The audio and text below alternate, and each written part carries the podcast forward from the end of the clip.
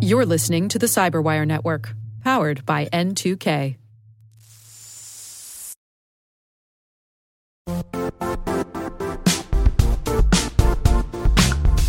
The IT world used to be simpler.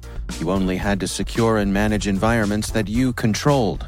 Then came new technologies and new ways to work. Now, employees, apps, and networks are everywhere. This means poor visibility, security gaps, and added risk. That's why Cloudflare created the first ever connectivity cloud.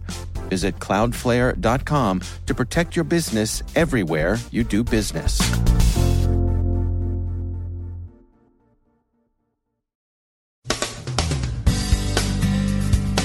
Huawei's CFO is arrested in Vancouver on a U.S. sanctions beef.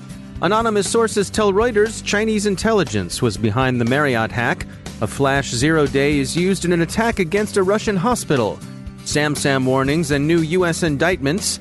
In the UK, Parliament releases internal Facebook emails that suggest discreditable data use practices. Facebook says the emails are being taken out of context. And DDoS downs Illinois homework.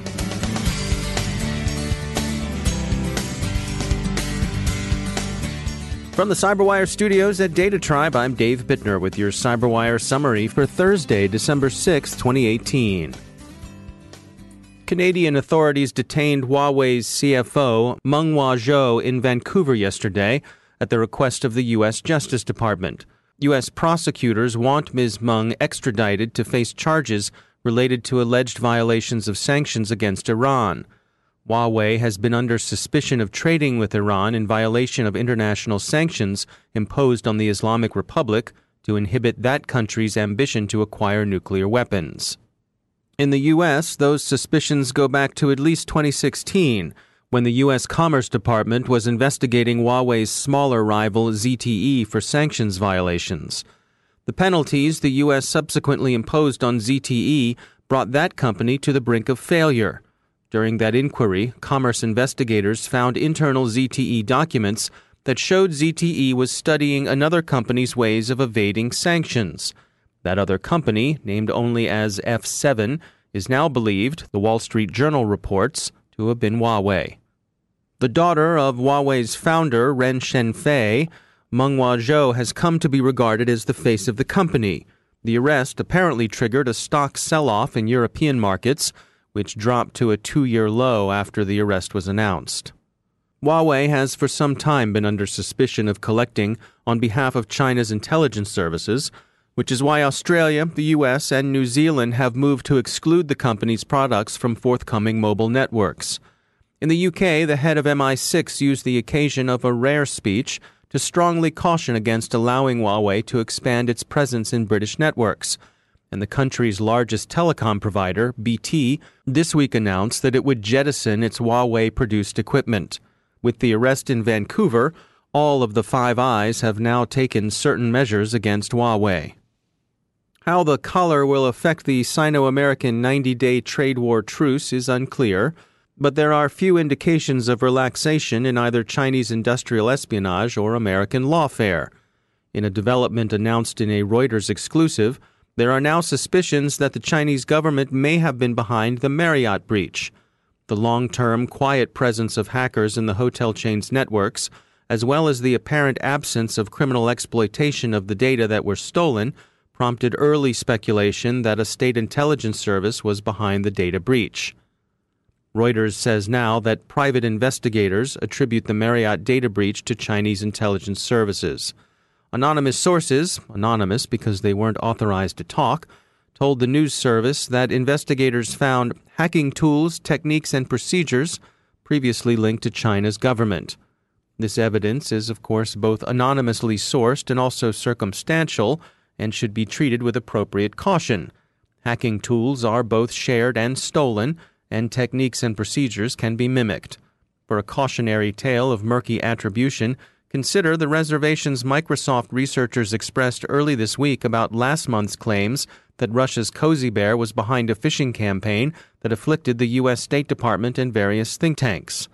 So the Marriott story is still developing. Researchers at security firm Cylance recently published a report titled The SpyRATs of Ocean Lotus, describing a series of backdoors and the command and control servers used to service them. Tom Bonner is Director of Threat Research at Cylance. So this was uncovered uh, during an incident response investigation.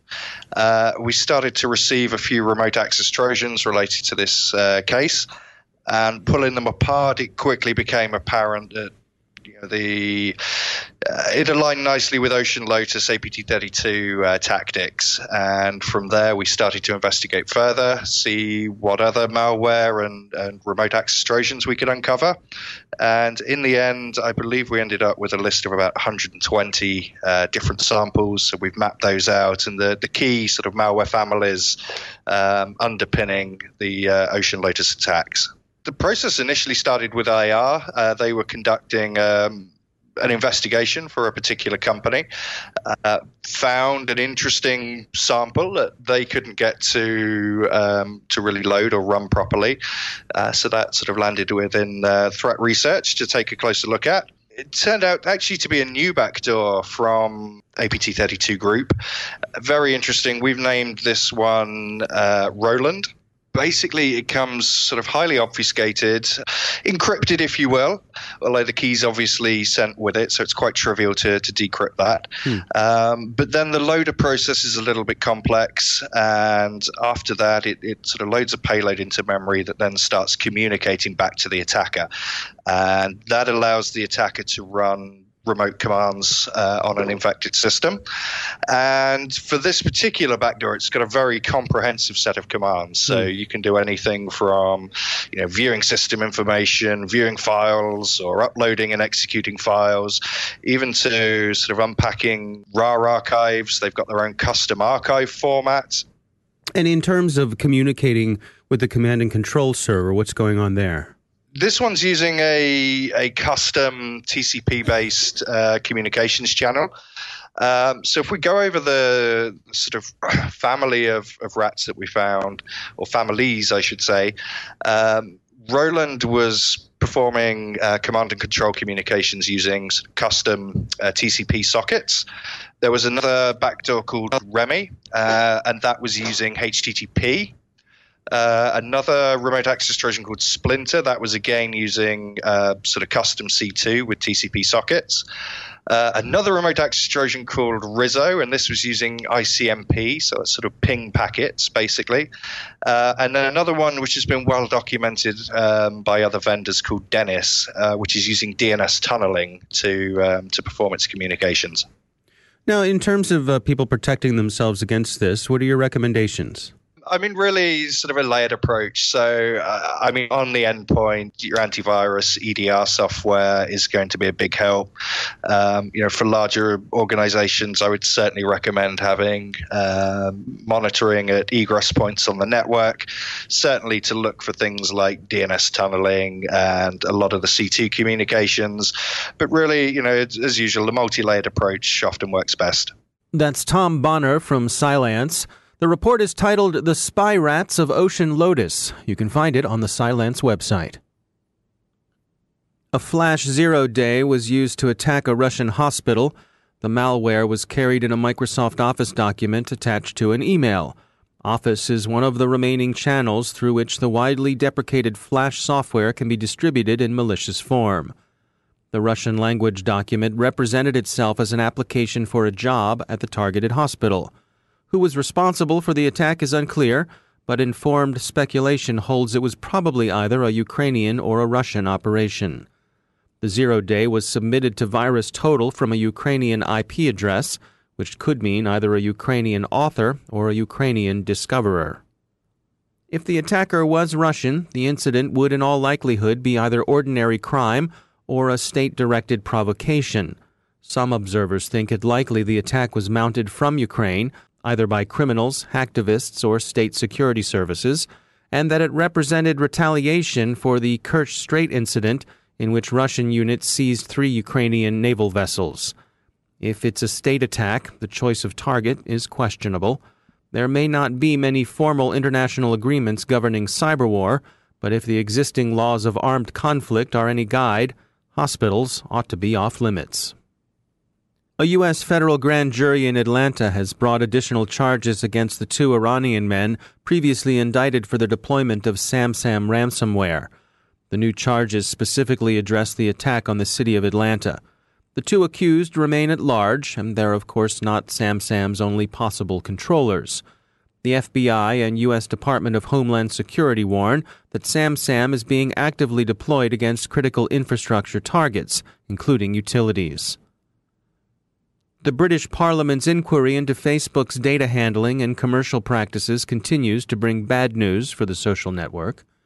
Internal emails look particularly bad. Parliament took these from a third party, Six4Three, that received them in discovery during a Pekini related litigation with Facebook.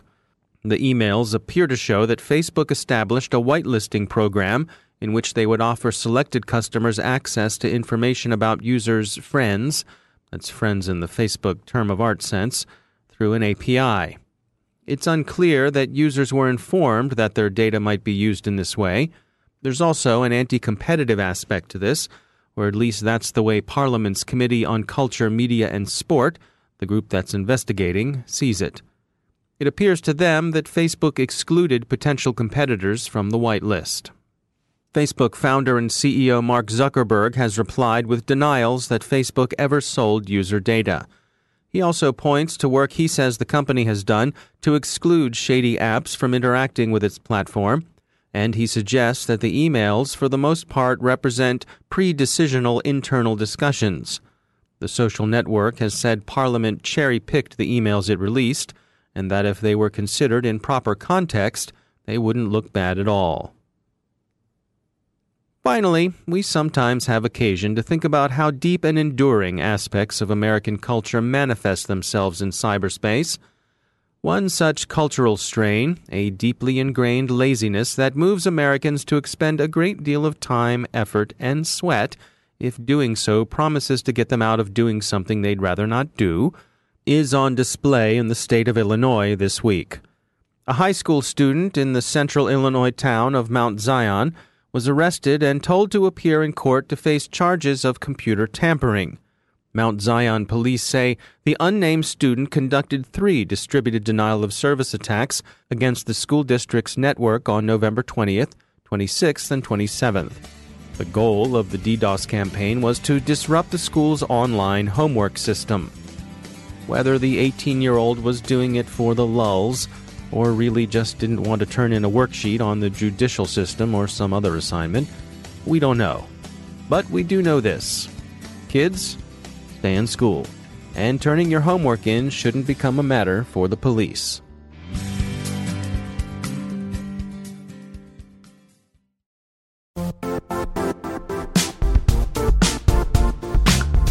And now, a word from our sponsor, Zscaler, the leader in cloud security.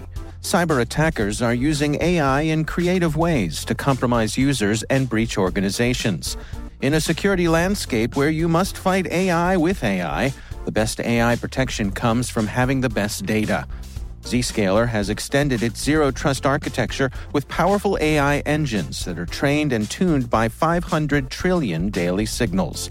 Learn more about Zscaler Zero Trust Plus AI to prevent ransomware and AI attacks. Experience your world secured. Visit zscaler.com slash zerotrustai.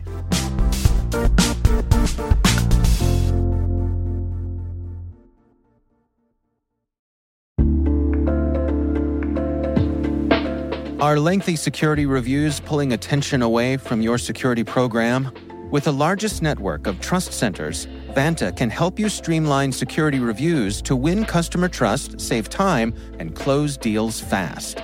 Proactively demonstrate security by showcasing key resources like your SOC 2 or ISO 27001 and provide real time evidence for passing controls. And when a security questionnaire is required, Vanta takes the first pass for you. Visit vanta.com/cyber to take a self-serve tour. That's vanta.com slash cyber.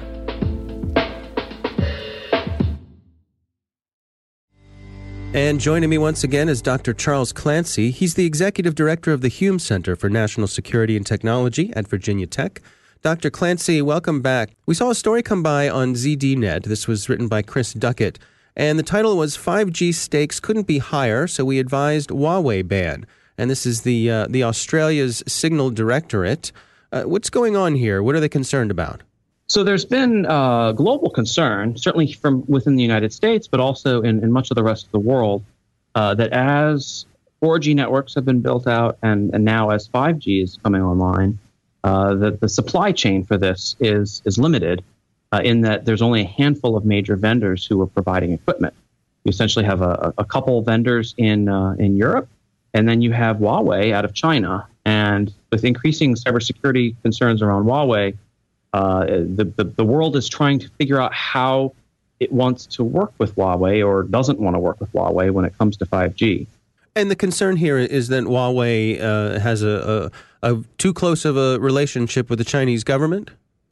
Uh, exactly, uh, and that um, sort of two two facets there. One is that Huawei may have hidden back doors in the equipment that would allow uh, Chinese intelligence and, and military services to remotely access it um, or even more directly, the fact that many uh, countries lack the technical knowledge needed to operate their own telecommunications infrastructure, and frequently will end up uh, in a, a, services relationship with Huawei, where Huawei not only provides the equipment but also operates the equipment on behalf of the country. Now, one thing that the article points out here is this notion that these networks have a core and an edge, and, and that that difference is is being diminished with 5G. Can you can you explain to us what are we talking about with an edge and a core, and how is that evolving? So within uh, the the early cellular networks, uh, and in fact all the way up through 4G, you had uh, a very well defined logical network. You had a core network that was responsible for uh, subscriber data and call records and call routing. Uh, you had a uh, kind of the, the the intermediate network, which was the cell towers themselves.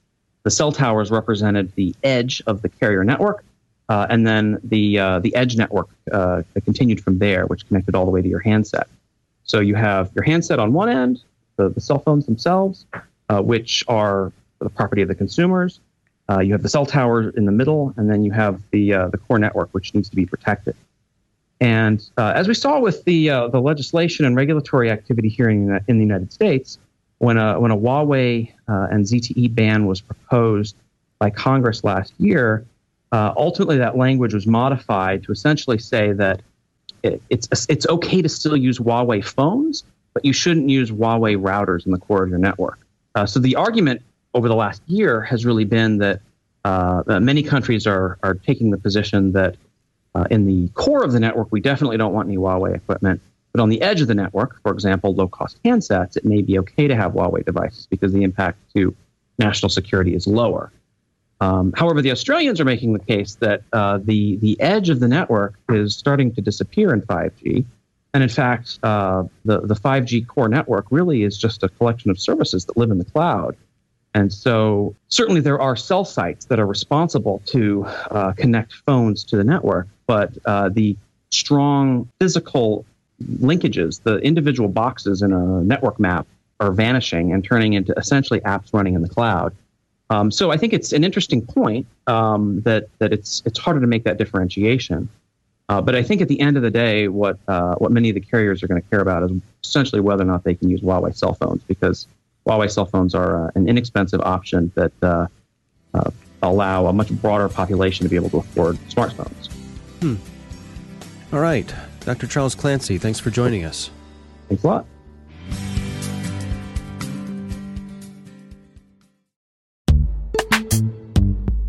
Struggling to secure on prem apps with modern identity? Don't worry, you're not alone. Join industry leaders from Fortune 500 organizations to secure your apps on any cloud with any IDP, regardless of your environment's complexity. Meet Strata's identity orchestration platform, Maverics.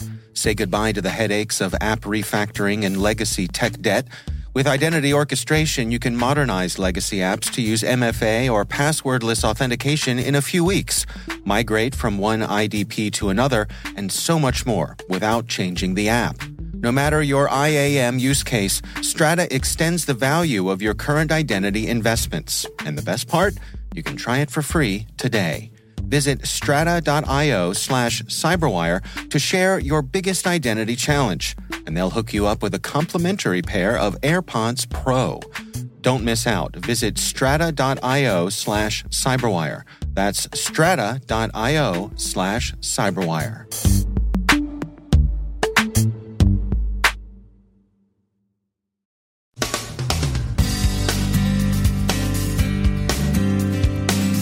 And that's the Cyberwire. For links to all of today's stories, check out our daily briefing at thecyberwire.com. And for professionals and cybersecurity leaders who want to stay abreast of this rapidly evolving field, sign up for Cyberwire Pro. It'll save you time and keep you informed. Listen for us on your Alexa smart speaker, too. The Cyberwire podcast is proudly produced in Maryland out of the startup studios of Data Tribe, where they're co building the next generation of cybersecurity teams and technologies.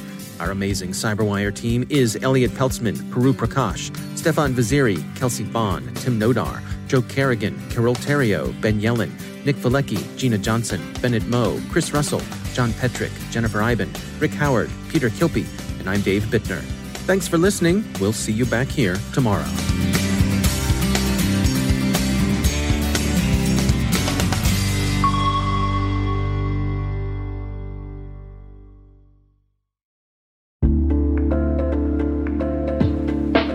Hi, everybody. It's Maria Varmazes here, your host over at T Minus Space Daily, and sometimes a guest on Hacking Humans, too.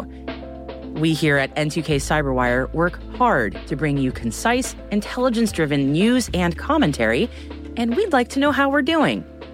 Please take a few minutes to complete our audience survey and share your feedback to help us continue to grow and meet your needs visit cyberwire.com slash survey. That's cyberwire.com slash survey to get started. Thanks so much for your input as we reach for the stars. It means the universe to us.